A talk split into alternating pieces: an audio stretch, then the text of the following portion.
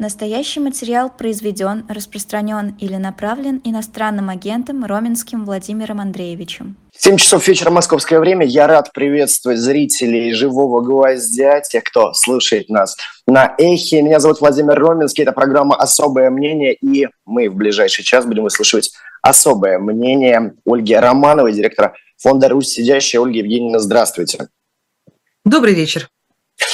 Первое, давайте начнем с э, Жареного. Будет ли уголовное дело против Ксении Собчак? Как вы думаете? Быстро в двух словах э, дам контекст. Вышло, если я не ошибаюсь, позавчера у Собчак интервью достаточно скандальное с актером Алексеем Паниным. Не буду раскрывать вам, э, о чем говорили. Сейчас, правда, некоторые деятели актеры, деятели искусства оправдываются своей ориентацией, но это все не важно. А теперь, после этого интервью, глава Лиги безопасного интернета Екатерина Мизулина, а, девушка из хорошей семьи, считает, что вот против Панина нужно еще одно дело возбудить. Мало того, что он оправдывал терроризм, но и Ксения Анатольевна тоже допускает, э, что можно к ответственности привлечь. Мы знаем, что на Собчак уже были нападки. Сейчас э, есть ли какая-то для нее опасность, как вы думаете? Для Собчак, конечно, никакой опасности нет. Две девушки из высшего общества э, схлестнулись по мелочевке. Э, вокруг, конечно, э, Собчак э, ходят туча постольку, поскольку и админы каналов арестованы. Мы прекрасно понимаем, как устроен этот бизнес. И, в общем, конечно, я не Путин, поэтому не буду говорить, что я не знаю их дело, но скажу, что они виновны. Да? Безусловно, я плохо знаю их дело, и тем не менее бизнес, бизнес такой админский есть, что там и говорить. И Ксения все-таки уезжала из России, приезжала в Россию. Но хочу сказать, что у них семейный подход к нынешней действующей современной политической парадигме вполне, так сказать, размеренный, циничный, успешный, удачный, и Богомолов и Собчак вполне себе встроены в то, что происходит в России, и Э, Панин, да, Панин, Панина, ну, кому жалко Панина, господи, ну, будет дело против Панина. Собственно, э, Панину тоже не убыток, он не в России, а судить э, заочно не привыкать, не привыкать. Помним и срок заочный Илье Красильщику, и заочные сроки там Ники Белосырковской, многим-многим-многим. Не привыкать. Заочно пусть хоть расстреляют. Ну, заочный, по всей видимости, будет заочный арест и в отношении Михаила Светова, лидера движения «Гражданское общество». Вот сегодня возбудили против него э, дело о реабилитации нацизма. Ну, это вообще смешно. То есть реабилитация нацизма в стране, которая проповедует фактически э, нацизм, это, это очень, очень странно, тем более все-таки Михаил Светов лидер, один из лидеров э, либертарианской партии, который максимально, мне кажется, далек от фашизма, от нацизма. И мы понимаем, что реабилитация связана вообще с любым упоминанием э, Гитлера в сравнении со Сталиным, а уж тем более с Путиным. А это так напрашивается. Сравнение с э, фашистской Германией. Знаете, я хочу прорекламировать а, немецкий сериал, особенно для российских зрителей, а, который называется «Бонн», как столица Германии до объединения, столица ФРГ. Он был совсем недавно снят, и это про Западную Германию 1954 года, где вполне себе процветал э, нацизм, вполне, где вполне себе преследовали евреев, где было много чего, и я понимаю, что немцы его снимали, э, думая о будущем России. У меня такое ощущение, что э, они как-то больше нас почему-то об этом думают, зная о том, как они очень нелегко и очень не сразу после войны пришли к денационализации Э, к денацификации, к дефашизации общества, это было не в первые послевоенные годы. И нам до этого всего очень и очень далеко. То есть у нас еще и война-то, война-то, как говорят, большая война еще впереди. до покаяния еще надо дожить. А реально уголовные дела да, возбуждаются против людей, которые реально отстаивают совершенно нормальные человеческие ценности, например, Михаил Светов. А Ксения Собчак отстаивает ли эти ценности? Ну вот, кажется, опять же, вы ее семью упоминали. Людмила Нарусова вроде бы единственный здравомыслящий голос э, в Совете Федерации. За, за что я отдельное спасибо, э, безусловно. Э, и все-таки, мне кажется, любого другого сенатора за такие штучки давно бы уже упекли, ну, куда-нибудь, в лучшем случае, к, к шаману Габушеву. А в худшем случае бы, ну, пришлось бы уехать или что-то еще. То есть никто себе больше такого не позволяет. А, стабильная, прогрессивная семья. А, и нашим, и вашим такой вот голос на экспорт. Вполне себе. Вот у нас есть разные мнения. Давайте все посмотрим на Нарусову. Не то этой семьи в ближайшие десятилетия все будет хорошо. Прежде чем продолжим, я хочу призвать наших зрителей ставить лайки под этой трансляцией. Вы можете, конечно же, и нужно вам подписываться на канал «Живой гость», но и а, помочь э, звонкой монеты вы можете. Также у вас на экранах вы видите QR-коды, и если не ведете на них камеру мобильного телефона, тут же узнаете, как это сделать, поддержать нашу работу. Можно теперь и криптой. А, Ольга Евгеньевна, хочу с вами а, про ЧВК Вагнера поговорить. Сегодня появилось фото наемника с характерным шевроном на предплечье. Может быть, вы тоже уже видели. Стоит он на фоне польского пограничного столба. А, и это все на фоне того, что ранее Лукашенко заявлял, что Вагнера, они хотят уже на экскурсию в Варшаву, накануне все это называл шуткой – и вот потом приходит опровержение. Но мы знаем, что опровержение читают далеко не все, что на самом деле фотошоп, фотографии изначально самого польского пограничника, и уже на ней они, э, шеврон, они один заменили на другой фотошопе. Но тем не менее, теперь Пригожин, получается, помогает Лукашенко троллить э, своих соседей, или же есть реальная угроза? Ну, вы знаете, с тех пор, как э, Путин начал войну с Украиной, никакая угроза не остается нулевой. Вот никакая. Э, я думаю, что не нулевая угроза ядерного удара. Давайте вспомним статьи Караганова. Не нулевая угроза нападения на Польшу. Вспомним того же Караганова, который отрицает действие пятого пункта устава НАТО когда мы все говорим, нельзя нападать на Польшу, потому что как же страна НАТО тут же немедленно а, будет дан отпор, давайте обратимся к трудам нынешних идеологов Тренина, Караганова, которые нам рассказывают об этом. А, я хочу подчеркнуть, что а, это не так на самом деле, но в облаке, где живет Путин, это так. Поэтому нападет он или нет, непонятно. Но если учесть, что они все время повторяют слово «сувалки», а Сувалки – это а, тот самый, в общем, небольшой перешейк, который отделяет анклав или эксклав, вообще говорите как хотите, да, Калининградскую область от э, материковой империи, то, в общем, ход мысли понятен. Отнять, по крайней мере, этот кусок, попытаться этот кусок и, э, может быть, вынудить Европу, Америку, НАТО сказать, что черт с ним, как они в свое время сказали, про Крым или как они в свое время сказали про 20% территории Грузии, а, или как они сказали в свое время про оккупированные территории ДНР, ЛНР. Да ладно, пусть забирает, лишь бы дальше не шел.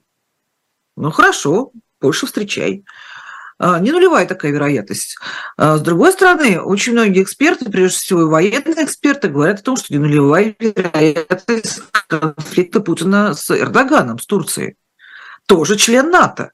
И тоже смотри пятый пункт устава НАТО.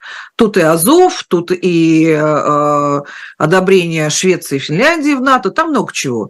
И уже помидорной войны не будет. Может быть, какая угодно война. А, то, что Путин, в принципе, не прочь сместить акцент, это медицинский факт, потому что для него сейчас Э, нет никакой войны, его специальная военная операция, для него в его реальности нет никакой войны. А есть действительно специальная военная операция по э, усмирению восставшей имперской окраины. Для него Украина все равно остается э, имперской окраиной и просто возвращает неразумных неразумных под доброе крыло, собственно, папы и доброго русского царя. И большая война, большая война, это как раз интернационализация конфликта, это то, что он мог бы хотеть хватит уже смотреть на Украину, хватит уже мне говорить, что за я не взял Киев, хватит уже вот этого вот, а давайте посмотрим, как оно смотрится в контексте Третьей мировой войны. Потому что пока на сегодняшний день Украина и украинцы, украинские дети, украинские женщины, да, украинские бойцы, это то, что пока а, защищает мир от Третьей мировой войны. Вот это пока они. И если, а, если мир не захочет этого понять, ну, встречайте. Что сейчас известно про э, наемников ЧВК Вагнера, которые вообще находятся в Беларуси? Есть ли ощущение какое-то понимания их числа там э, и вообще, ну, то есть э, официально заявлялось, что они должны стать, э, да, обучать бело, э, белорусских военных. Но я так понимаю, что они занимаются не только этим. Для того, чтобы обучать белорусских военных, наверное, нужно максимум десяток инструкторов ну как максимум просто. А, ну, то есть, наверное, 10 самых опытных э, командиров Вагнера, которые прошли Сирию, и Африку, и э, все на свете. Собственно, не нужно э, больше 10 тысяч, как там есть бойцов, потому что действительно опытных бойцов, там заключенных не очень много, это не основная сила Вагнера, но вообще, в принципе, вот эти вот заключенные, которых Вагнер отпустил, порядка 20 тысяч, хотя Пригожин говорил о 32, но нет там никаких 32 тысяч, а, они, в принципе, готовы будут под э, знамена Вагнера встать. Теперь это не ЧВК, теперь это просто группа Вагнер. Насколько я знаю, почетное звание ЧВК у них как-то смылось э, со временем. А, и зачем они нужны? После саммита Э, африканского стали говорить, что, наверное, не понадобится в Африке. Да что, 10 тысяч наемников из Беларуси самолетами в Африку, ну что-то как-то, и зачем? Э, в Африке тоже как-то, мне кажется, ложками рта не носят и мыло не едят. Э, зачем 10 тысяч бойцов Вагнера в Африке? И китайцы, собственно, тоже которые хотят, хотят усилить свое присутствие, усиляют каждый раз. В Африке тоже мыло не едят. И вряд ли обрадуются такому повороту событий. 10 тысяч головорезов. При этом все-таки товарищ Си у нас э, сейчас позиционируется, и вроде как Путин скрипит зубами, но ничего не может сделать, как старший брат, все-таки как старший брат. И вот такое поведение а, младшего брата тоже вряд ли будет им широко приветствоваться. А, поэтому я не думаю, что 10 тысяч головорезов переедут в Африку. А вот что они будут делать, ну, собственно, направлений э, для них много. Все будет зависеть от политической ситуации, от геополитической, от военной ситуации. Есть по-прежнему дорога на Москву. Есть открытая дорога на Минск. Есть дорога на Джешев и Варшаву. А есть дорога на Киев. Можно подбрасывать монетку, даже две. Но сейчас, сейчас, на сегодняшний день, вот на состояние э, в среду, 2 августа, мы подбрасываем монетку, когда об этом рассуждаем. Я думаю, они тоже. Я думаю, они тоже. А, изменится ли эта ситуация через два часа? Может быть. А на сегодняшний день пока подбрасываем монетку. А, я почему спрашиваю, журналист настоящего времени пообщалась с наемником ЧВК «Вагнер» в приложении для знакомств. Он заявил, что Э, им готовы дать белорусское гражданство и квартира в любом городе, э, говорит о том, что пойдут в Польшу для задачи. Говорит то, что уже устраивал некие проблемы на границе. Что это за граница, не сказал. Однако на уточняющий вопрос о проблеме ответил поляки. Ну, у Путина есть, э, в общем-то, всего одна проблема, другие. Они могут называться поляки, они могут называться турки, они могут называться украинцы, они могут называться американцы, а, другие, не те, кто с э, паспортом РФ, и этого мало, но еще и с э, лояльностью. Я думаю, что Лукашенко вагнеровцев обманет точно так же, как он обманывает всех остальных. А, здесь не надо рассчитывать на шубу с барского плеча, квартиры, хаты или чего там еще запрещено говорить Навальному, хаты, крыши. А, но а, они вряд ли там надолго. Вот вряд ли там... Возможно, там будут зимние квартиры, какой-то зимний лагерь, вплоть до, что называется, вплоть до разрешения ситуации. И эта ситуация не лукашенковского ума дела, а уж тем более не вагнеровского. Потому что эта ситуация называется выборы Путина, выборы Зеленского, выборы Байдена. И будет зависеть все от э, того, э, удастся ли Путину все-таки принудить а, принудить Украину, что ну, крайне маловероятно. Я думаю, что как раз шанс не то чтобы 0%, а минус там 100% усадить за стол переговоров. Или э, что скажет э, встреча в Саудовской Аравии, куда не позвали России, куда не позвали Путина, но будут при этом обсуждать э, мирный план для Украины. Украина будет. В общем, пока, пока все ну, весь мир хочет закончить это, безусловно. Безусловно, этого хочет и Путин, этого хочет и Украина, этого хочет и весь мир. Проблема в том, что, конечно, на каких условиях. А, если говорить очень коротко, то а, возвращение Путина прежде всего к соблюдению миропорядка, да, всех соглашений, которые он нарушил. А, прежде всего, международных соглашений и уважения, естественно, чужой территориальной целостности. Вряд ли на это пойдет Путин, а все остальные пойдут на другое. Ну, то есть, прежде всего, Украина. А то, чего может хотеть Байден или его соперники, или его сторонники, а, или коллективный Запад, или отдельные Путин-ферштейры, это все комбинации, комбинации, комбинации, это калейдоскоп. Давайте встряхнем, и все поменяется. Но все-таки мне кажется, что Запад играет э, одну из ключевых э, ролей в этом вопросе. И же, много, много, много сообщений сегодня о том, что Вашингтон недоволен, да и ну, каких-то серьезных изменений на поле боя мы не видим. Контрнаступления, ну вот каких-то супер результатов для Киева, э, которыми он бы мог похвастаться, не принесло. Но такое ощущение, что э, вот, вот эти вот хотелки, да, это какой-то цветик-семицветик, э, давайте оборвем лепестки и посмотрим.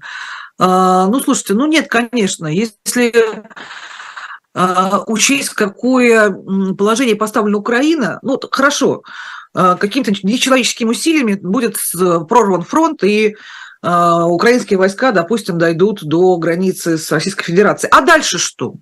А дальше что? Дальше э, украинцам не дадут наступить на территорию Российской Федерации, прежде всего Западный Союз, который так клеймит Путин. А без, э, без дальнейшего продвижения, да, наступления, оно фактически, ну как это во всех странах, да, то есть война – это когда ты заходишь на территорию врага. Э, это как если бы на Второй мировой войны Советский Союз бы так прогнал бы а, фашистов со своей территории так, а после Бреста сказал, все, все, все, все, все, а дальше вы сами разбираетесь, все, все, а дальше нам не надо, дальше а дальше нам Черчилль не велит. Это же невозможно. И в этом плане э, войны-то не поменялись. Не потому, что мы с вами вслед за старыми генералами готовимся к прошлой войне, а просто потому, что невозможно, невозможно э, на этом месте сказать «стоп». Да, это не детская игра в крысу. А, так, так мы ничего не добьемся, никто не добьется. Речь идет об э, агрессивной политике Путина, а, от которого не спастись Украине, если мир этого не понимает, что Украина, она, а, собственно, действительно принимает сейчас на себя удар. Он не остановится, если его не остановить. Вот, собственно, и все. Его надо остановить всем миром и остановить жестко. Если ради этого, прости господи, пресловутому Бабченко надо будет заехать на а, Абрамсе. Абрамсе на Красную площадь, да пусть, пусть едет уже в конце концов. Бабченко, выезжай. А, хочу перейти несколько к другой теме. И на самом деле для меня она просто страшно. В Самарской области бывший боец ЧВК «Вагнер», получивший амнистию благодаря участию в СВО, после возвращения домой похитил, жестоко избил девятилетнюю девочку. Он э, посидел, повоевал, вернулся, поселился в доме у своей сестры. Она уехала отдыхать в Крым. Тоже э, привет всем. И э, он остался один, вроде работал, вроде не пил, но вот зашла соседка на участок, он его схватил, тащил за волосы, избивал, притащил в баню, облил холодной водой, начал избивать. Опять э, на девочке, когда ее нашли, говорят, живого места не было, но его задержали. Теперь по статье похищения грозит от 5 до 12 лет. Тем не менее, Пригожин э, заявлял о том, что вот те люди, которых он набирает, которых, наверное, воспитывает, как он считает, в ЧВК и потом отпускают, они совершают ну, какой-то самый маленький процент преступлений. Насколько это соответствует действительности и много ли вообще сейчас э, вот этих свидетельств, как э, те люди, которые вышли на свободу, которые сейчас находятся в обществе после того, как они свое отвоевали, э, заплатили долг кровью, они совершают страшных преступлений. Не знаю, какой долг они заплатили кровью, откуда столько долгов. Да, на самом деле это так. Я имею в виду, что а, преступления, которые совершаются а, вагнеровцами, что их очень мало, потому что их никто не фиксирует. Они фиксируют их по одной простой причине. Потому что у нас есть закон а, о запрете дискредитации участников СВО. Добровольцев. Добровольцев. Угу. Э, участников СВО и добровольцев. У них у всех удостоверение ветеранов. Э, когда э, случай скрыть невозможно, а это убийство, это изнасилование, в том числе малолетних, как это было в Новосибирске, где малолетние девочки пострадали от такого, позволение сказать, бойца, как случай в Самаре, как случай в Осетии, где Вагнеров убил человека с инвалидностью ДЦП, как случай в Краснодаре, где были убиты молодая девушка и юноша тоже вагнеровцам, как в случае в Кировской области, где была убита 85-летняя пенсионерка, а, и так далее, и так далее, и так далее. Бесконечное уже число случаев, но, видите, я называю только особо тяжкие преступления. А что-то я не вижу а, ни воровства, а, ни мошенничества, ну, в смысле, ни, ни краж, а, НИР, ну, разбой, я видела там два случая в Питере. Фонтанка писала и Ротонда. А, там такие были курьезные вполне себе случаи, ну, почти курьезные. Один раз был ограблен цветочный киоск, один раз была драка в ресторане. Там Вагнерс попытался кассу ограбить в ресторане, поев предварительно, естественно. А вот, вот массово таких случаев нет. У нас есть несколько так сказать, маркерных заключенных, за которыми мы следим с самого начала, с момента их вербовки. И вот один из них, его зовут Андрей Ястребов, э, Ленинградская область, э, он, выйдя, э, тут же совершил преступление, которое подпадает под квалификацию нанесения тяжких телесных повреждений. Ну, и это было, был один из самых первых случаев, это был еще февраль, он в январе вернулся, ну и, короче говоря, когда потерпевший понял, что еще немного, и он будет виноват сам, он быстренько отозвал заявление, примирение сторон, уголовное дело закрыли, в общем, все отлично. А, и мы видим, Ростов, пожалуйста, прибыли вагнеровцы, возмущенные жители спрашивали, где полиция, а где она должна быть-то? Она что, их ловить должна? Спасибо, она их уже однажды ловила и сдавала, соответственно, в тюрьму, в суд, на каторгу. И, может быть, не однажды ловила, может быть, по пять раз уже ловила. Чего они должны их еще раз? Вот и полиция хорошо похватает вагнеровцев. И что будет? А я вам скажу, что будет. Полицию посадят по закону о дискредитации героев СВО. И они это знают. И СВО, и полиция. Это знает и прокуратура, это знают и следователи. Когда им приводят э, бойца и ветерана специальной, специальной военной операции с полным карманом, бог знает чего, да, наркоторговлю в особо крупном. А он достает удостоверение, говорит, вы мне подкинули сейчас с целью дискредитации добровольцев. Кто будет эти случаи фиксировать?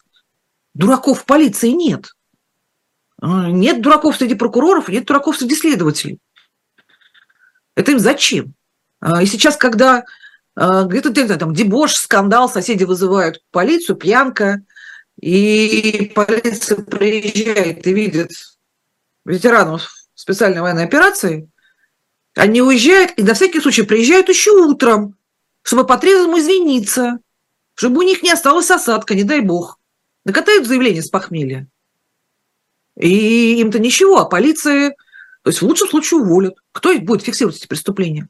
Только то, что невозможно скрыть, это фиксируется. Конечно. И вот вам, пожалуйста, ангелы с крыльями. Ангелы. Ну, подумаешь, там, два десятка убийств, изнасилований на всю Россию. Это чушь собачья, да, полная чепуха. А много ну, вот, э, маньяков оказалось за это время на свободе, пока Пригожин, Нифига. Министерство Нифига. обороны э, проводило вот их э, вербовку, рекрутинг. Маньяков, маньяков очень много. Во-первых, предпочитали всегда брать людей с кровью на руках, чтобы они не боялись крови. Всегда это. А потом, даже если ты не был маньяком, у тебя есть постпеницарный синдром, ну, тюремный синдром, он, тюрьма ломает психику, да, это просто, ну, как мама мыла раму, тюрьма ломает психику, э, и совершенно необходимо во всех странах мира, даже в самых нежных странах типа Норвегии, э, существует постпенитенциарная реабилитация, собственно, и пенитенциарная реабилитация, и работа с психологом и так далее, и так далее. Социальные службы, все с ними носятся, чтобы, не дай бог, у человека не перемкнуло в голове, не потому, что мы так его любим, Нафиг он сдался нам на самом деле? Мы носимся с ним потому, чтобы он не совершал преступления а, против нормальных, обычных граждан, против наших детей собственных, да, против нас, против наших бабушек. Мы с ним носимся ради этого, а не потому, что он свет в окне. С ним надо носиться, чтобы он перестал убивать и красть, и грабить, обижать старушек и кошек, и котяток. А, вот мы поэтому с ним носимся. Э, отсутствует в России постпенитенциарная реабилитация полностью, как отсутствует пробация, много чего еще умного. А, а в отсутствии вот этого всего люди уже психически травмированные идут на войну. И там получают уже по полной программе все синдромы на свете которых мы прекрасно знаем и помним по чеченской компании, а кто постарше еще и по афганской компании. Мы их прекрасно помним. И вот человек с, со всеми на свете, э, мягко говоря, биполярчиками, да, а по большому счету с очень хорошим психозом, э, появляется на свободе. Пусть даже он до этого четыре раза украл колбасу из супермаркета и пошел по легкой статье, там гремел за хулиганку. Ну, не может теперь еще и синдрома. Кто поручится, что он не маньяк? Я не поручусь. Я скорее поручусь, что он маньяк. А, очень много, я так понимаю, сейчас э, фиксируется преступлений, в том числе, когда люди, возвращаясь э, с войны, приносят с собой сувениры. А фиксируете ли вы э, количество таких случаев? И мне интересно, к чему это приведет? Что у людей теперь на руках будет куча вообще неучтенных стволов. Ну как к чему? Ну понятно, к чему. То есть куда, ну, на этот вопрос ответ очевидно. Я понимаю, э, Володя, что мы склоняемся сейчас к разговору о Белгородской и Курской областях и внезапно о создании территориальной обороны. Да, где а, людям а, точно так же эти э, стволы да. будут раздавать. Сегодня раздавали, да, очень красиво, торжественной обстановке. А, дальше мы открываем закон Российской Федерации, читаем закон об обороне. И читаем в законе об обороне, что, конечно же, должны создаваться территориальные обороны, должны такие подразделения создаваться. И, конечно же, территориальной обороне должны раздаваться стволы, да, оружие надо раздаваться. Но просто одна есть маленькая деталь при объявлении военного положения. Тогда да. А без объявления полож... военного положения тогда нет, тогда это все строго запрещено. А, и буквально в парламенте недавно обсуждалось до ухода на летние каникулы, что не-не-не-не, народ нельзя раздавать оружие, народ там сам себя перестреляет, разумеется, перестреляет. А, конечно. А, если в Белгородской и Курской областях объявлено военное положение, ну, то, видимо, секретным указом президента мы ничего об этом не знаем. Путин сам просто, я не понимаю, он же э, допускает, что у тебя в регионах теперь отдельные военные структуры. Ему мало было Пригожина с его бунтом? Или же он так уверен в губернаторах, что никто э, голову поднимать не будет? Нет, он не уверен в губернаторах, э, голову поднимать. Он, он отошел Он отошел. Мы видели две недели после Пригожинского бунта 24 июня другого Путина. Э, Путина такой вот ну, в очевидных памперсах, абсолютно. И вот эти все метания э, по совещаниям, публичным выступлениям э, таким сталинским дагестанским девочкам, все это выдавало, конечно, какую-то ну, реакцию не нервную, не паническую, а такую психическую вполне. А сейчас мы уже обрели старого, доброго, э, известного нам хорошо Путина, э, у которого все-таки что-то плывет. Знаете, как, как на виниле вдруг начинает плыть звук. Да? Вроде, вроде иголка нормальная, дорожка нормальная, винил нормальный, а звук плывет, и ты понимаешь, что ага, пошло, пошло, пошло, пошло то, что не остановить. А, вот, вот пошел плыть звук Путина, пошел. А, что он имеет в виду? А, помимо того, что в каждой губернии должны быть ну, не частные, но тем не менее какие-то получастные, полугосударственные, полугубернаторские, хорошо, губернские военные компании, то же самое, как он сказал а, в сентябре прошлого года перед частичной мобилизацией, так называемой, что у каждого олигарха должна быть своя частная военная компания. Надо сказать, что олигархи это сделали. А, о чем вчера был и проект, и важные истории, просто отсылаю к нашим коллегам, и важным историям, которые распределили все частные военные компании по олигархам, в том числе мой любимый Дерипаск, две частные военные компании «Редут» и «Сокол», и проект, как олигарх участвует в войне, да, обязательно, если вдруг не почитали очень важные материалы, э, очень правильные. И теперь стало быть у каждого олигарха по частной военной компании или по две. А теперь будет у каждого губернатора по губернской военной компании. И плюс ко всему, каждая губерния обязана, как выясняется теперь, а, иметь свое а, производство беспилотников. Я, честно говоря, не помню. Всегда помнила, всю свою жизнь помнила. А, Причем помнила в меняющихся а, цифрах. Я не помню, сколько сейчас субъектов у Российской Федерации, и помнить не хочу. А, поскольку, поскольку в Конституции записано черт знает что, и я все это как-то считать не собираюсь. Там записано, как я понимаю, Херсонская область, Запорожская область и много чего чужого, не имеющего отношения. А, поэтому я не знаю, сколько будет э, заводов, наверное, теперь по производству а, беспилотников. А, но я думаю, штук 80 будет. И опять же, все-таки сделаю ссылочку на наших с вами коллег из разворота Даша и Антон, утренние наши прекрасные разогреватели нашей жизни, у которых было расследование дней 10 назад по поводу завода такого беспилотников в Елабуге в Татарстане, и где, собственно, трудятся подростки э, на сборочном производстве. И внезапно, а это прямо было накануне открытия саммита с Африкой, э, африканские барышни, которых заманивают на разнообразных сайтах знакомств прекрасные э, татарские э, парни, и почему-то наивные девушки, ну почему? Наивные девушки всегда куда-то приезжают. Наивные девушки приезжают и оказываются на этом сборочном производстве. И проходят там под кодовым именем мулатки. Посмотрите, тоже очень любопытное расследование. Ну вот теперь такое будет в каждом регионе. Ну, замечательно, ну, зашибись. И это все пока не военное положение, и это пока все в норме общей красоты. Не приближает ли просто нас это все к э, гражданской войне? Вот есть у тебя какая-то военизированная структура у олигарха, у губернатора, где-то еще а, бродит в, по болотам Беларуси а, Пригожин со своими а, вагнеровцами, наемниками.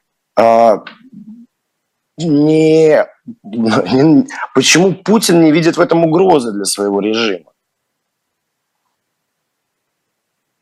Ну, потому что Путин, Путин привык, он умеет. Он действительно умеет это делать.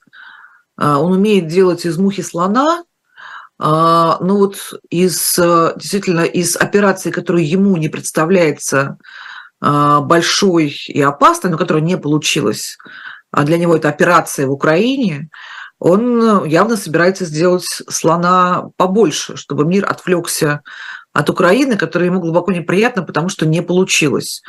А, Придет это к гражданской войне.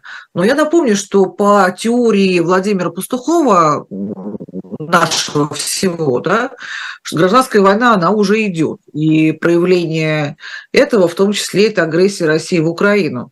Но не знаю, меня он пока не убедил в своей этой теории, хотя я его внимательно очень слушаю и э, пытаюсь найти проявление этого и понять его логику рассуждений, а, пока я с ним не согласна. Ну, так, вот я не агрессивно не согласна, как мы привыкли сейчас не соглашаться, а есть готова об этом поговорить а, подискутировать и понять, что он имеет в виду.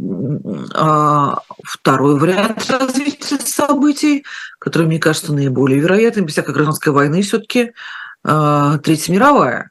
И им, да, на этом месте как-то а, дорогие телезрители, уберите ваших детей от наших голубых экранов.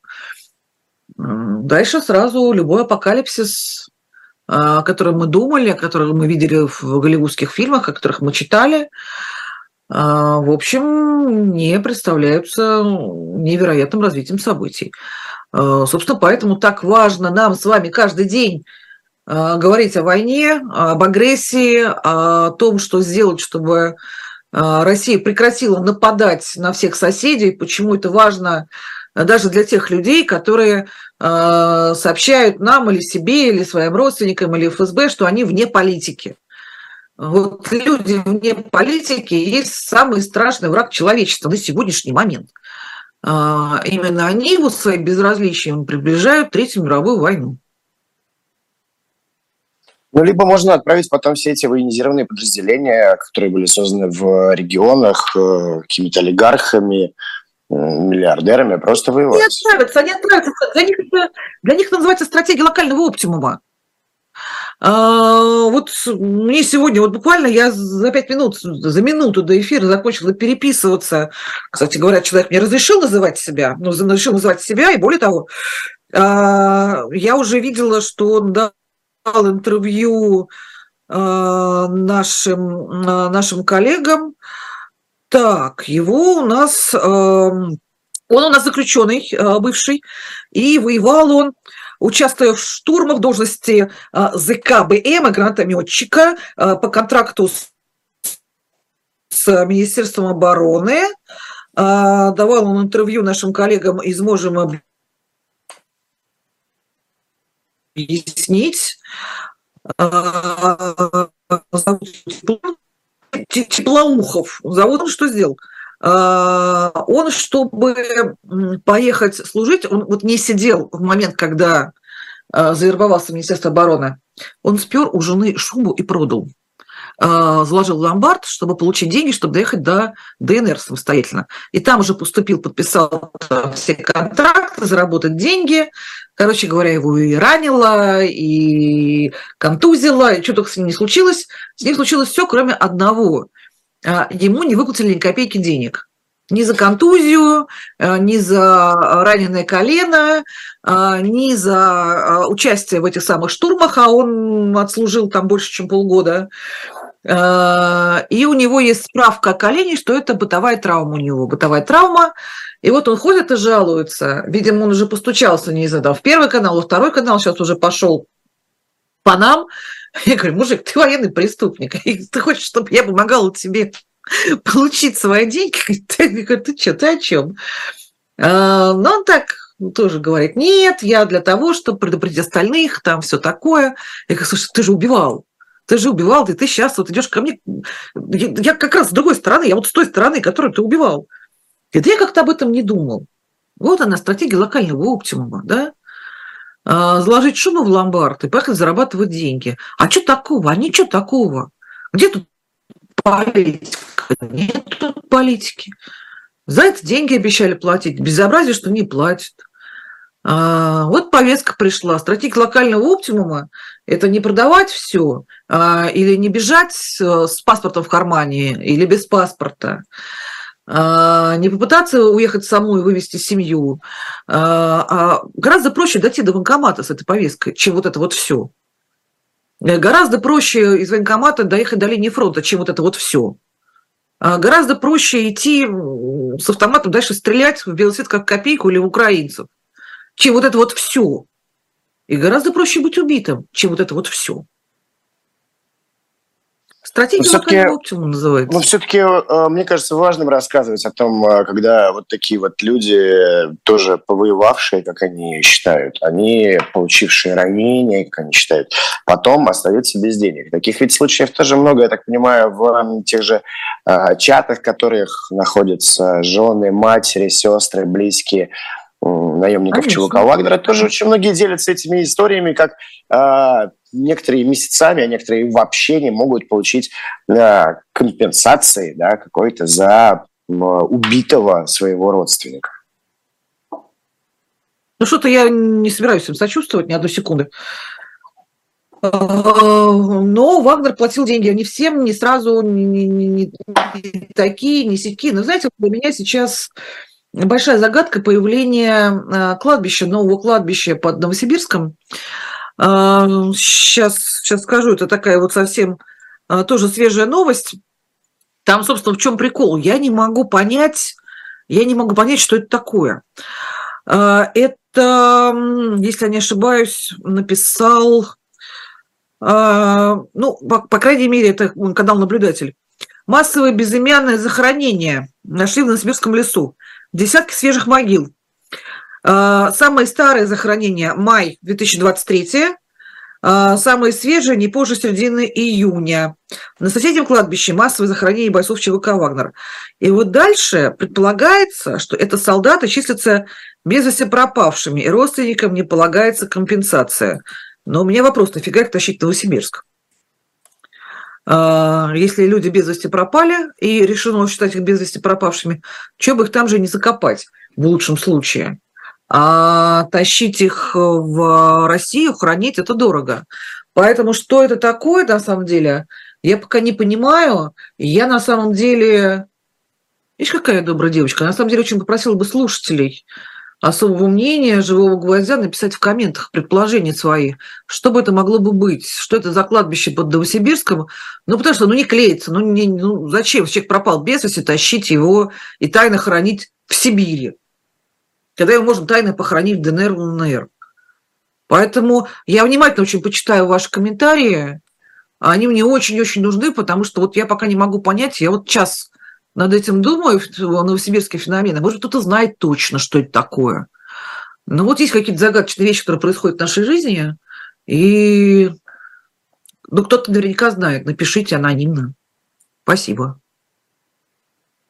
Я к э, нашим зрителям и слушателям тоже хочу обратиться. Прямо сейчас э, на YouTube нас смотрят без малого 3,5 тысяч человек, 616 лайков. Давайте попробуем сделать так, чтобы до конца часа их было как минимум тысяча. Кликайте на тот самый большой палец вверх. Это действительно важно для нашей работы и важно для алгоритмов YouTube и важно для всех тех, кто ну, хочет э, говорить и слушать правду. Абсолютно честно и искренне.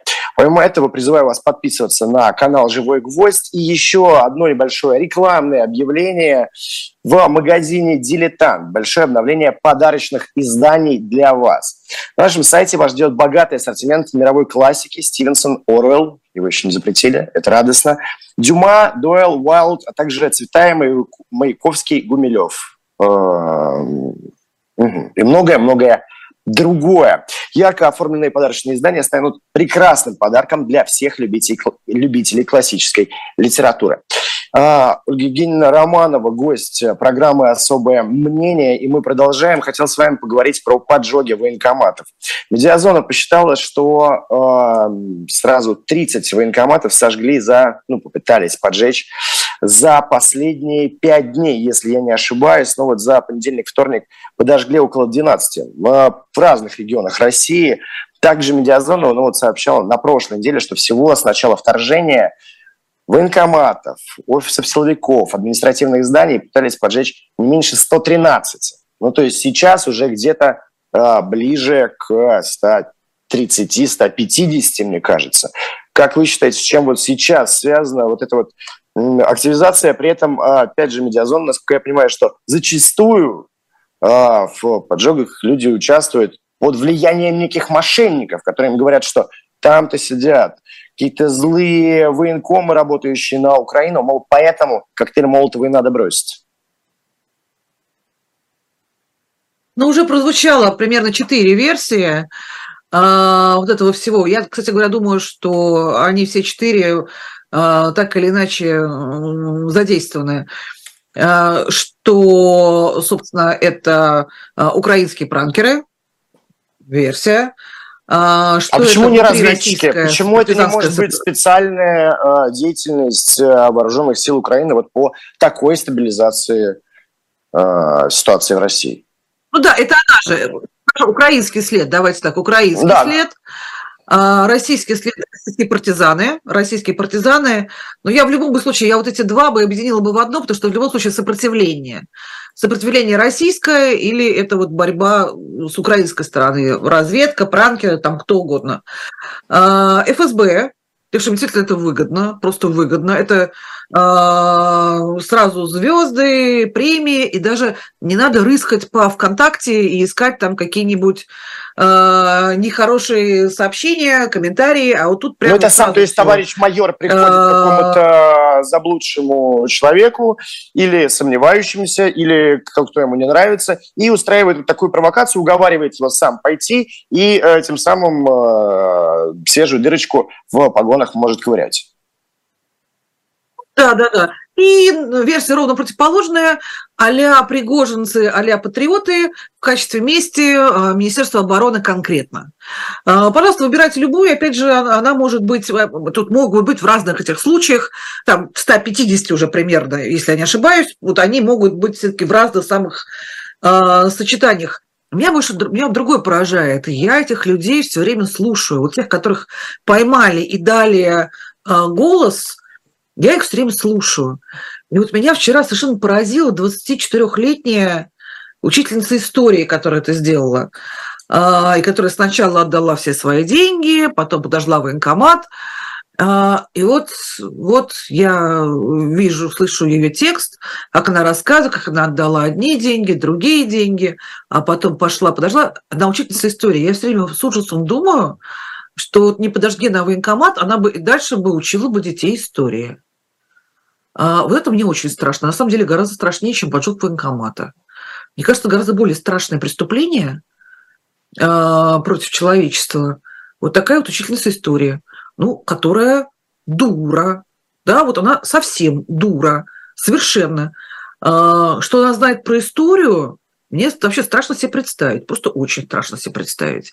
И допускать такое к детям нельзя. При этом я думаю, что она еще не самый худший случай. Она там молодая, а у нее там как-то что-то она, может быть, когда-то там и читала. И вот, конечно, я совершеннейшим ужасе этим людям можно внушить вообще, в принципе, все что угодно. Я на самом деле очень рад, что говорят военкоматы, а, и вполне себе считаю, что военкоматы должны гореть по ночам, это прекрасное совершенно зрелище. Я не понимаю, кому от этого плохо? Вот кому от этого плохо, что горит военкомат? Да всем от этого хорошо. Гори, гори, ясно. А, людей, людей жалко, и вот, вот, вот их можно развести вообще на все. На все, что угодно. Вот мы иногда удивляемся, что у людей в голове, зачем они идут воевать. Да вот же, вот же. Ими можно управлять по телефону, не знаю, там, почему, там, по интернету, а, через стенку, Сообщите, что надо ходить в шапочках из фольги. Ты каждый второй готов надеть шапочку из фольги, да? И каждый второй знает, что сосед э, включает специально микроволновку и облучает его. А, это же вообще каждый, каждый второй тоже случай. А, что-то, что-то какая-то... Слушайте, давайте займемся постпенитенциарной э, психотерапией, а вось всем полегче будет. Правда, боюсь, что уже поздно. Э, так вот э, жестко мы переходим э, к предложению этой темы. Зона солидарности сообщает, это правозащитники, что к антивоенному активисту Ивану Кудряшову могли быть применены методы карательной психиатрии.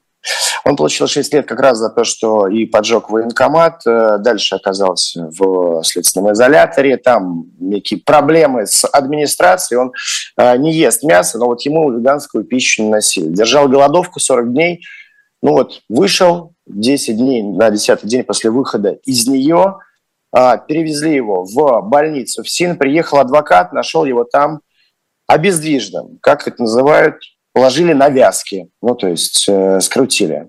Чем лечит неизвестно, какой диагноз тоже врачей в больнице не оказалось, только санитары. А вообще, а, что это за методы карательной психиатрии, в чем они заключаются? И как часто их э, российская э, карательная система использует, система ФСИН? Ну, вы знаете, э, стало уже общим местом говорить о возвращении карательной психиатрии. И это такое же общее место, как э, мы говорим там о 1937 году. Проблема в том, что э, карательная психиатрия действительно, действительно возвращается.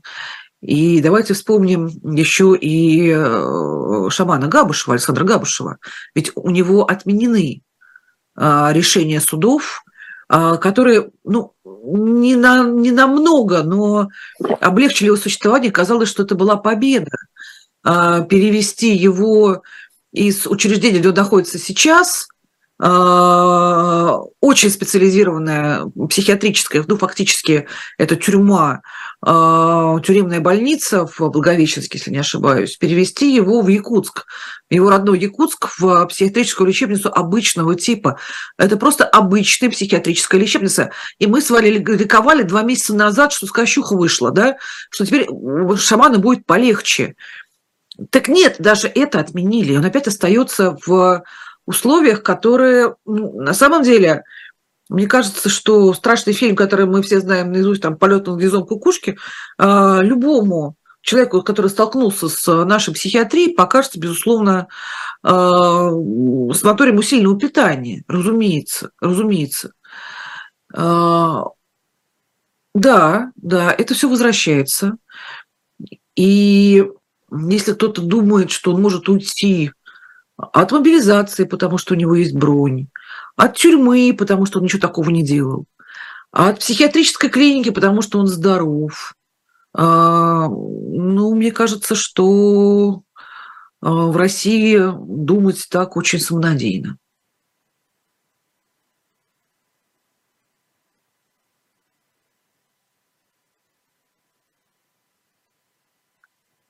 Мне кажется, мы зависли. По крайней мере, я зависла, у меня все зависло. С другой стороны, осталось три минуты. С другой стороны, осталось три минуты, и меня кто-то слышит вдруг, то спасибо за внимание. Робинский выкручивает.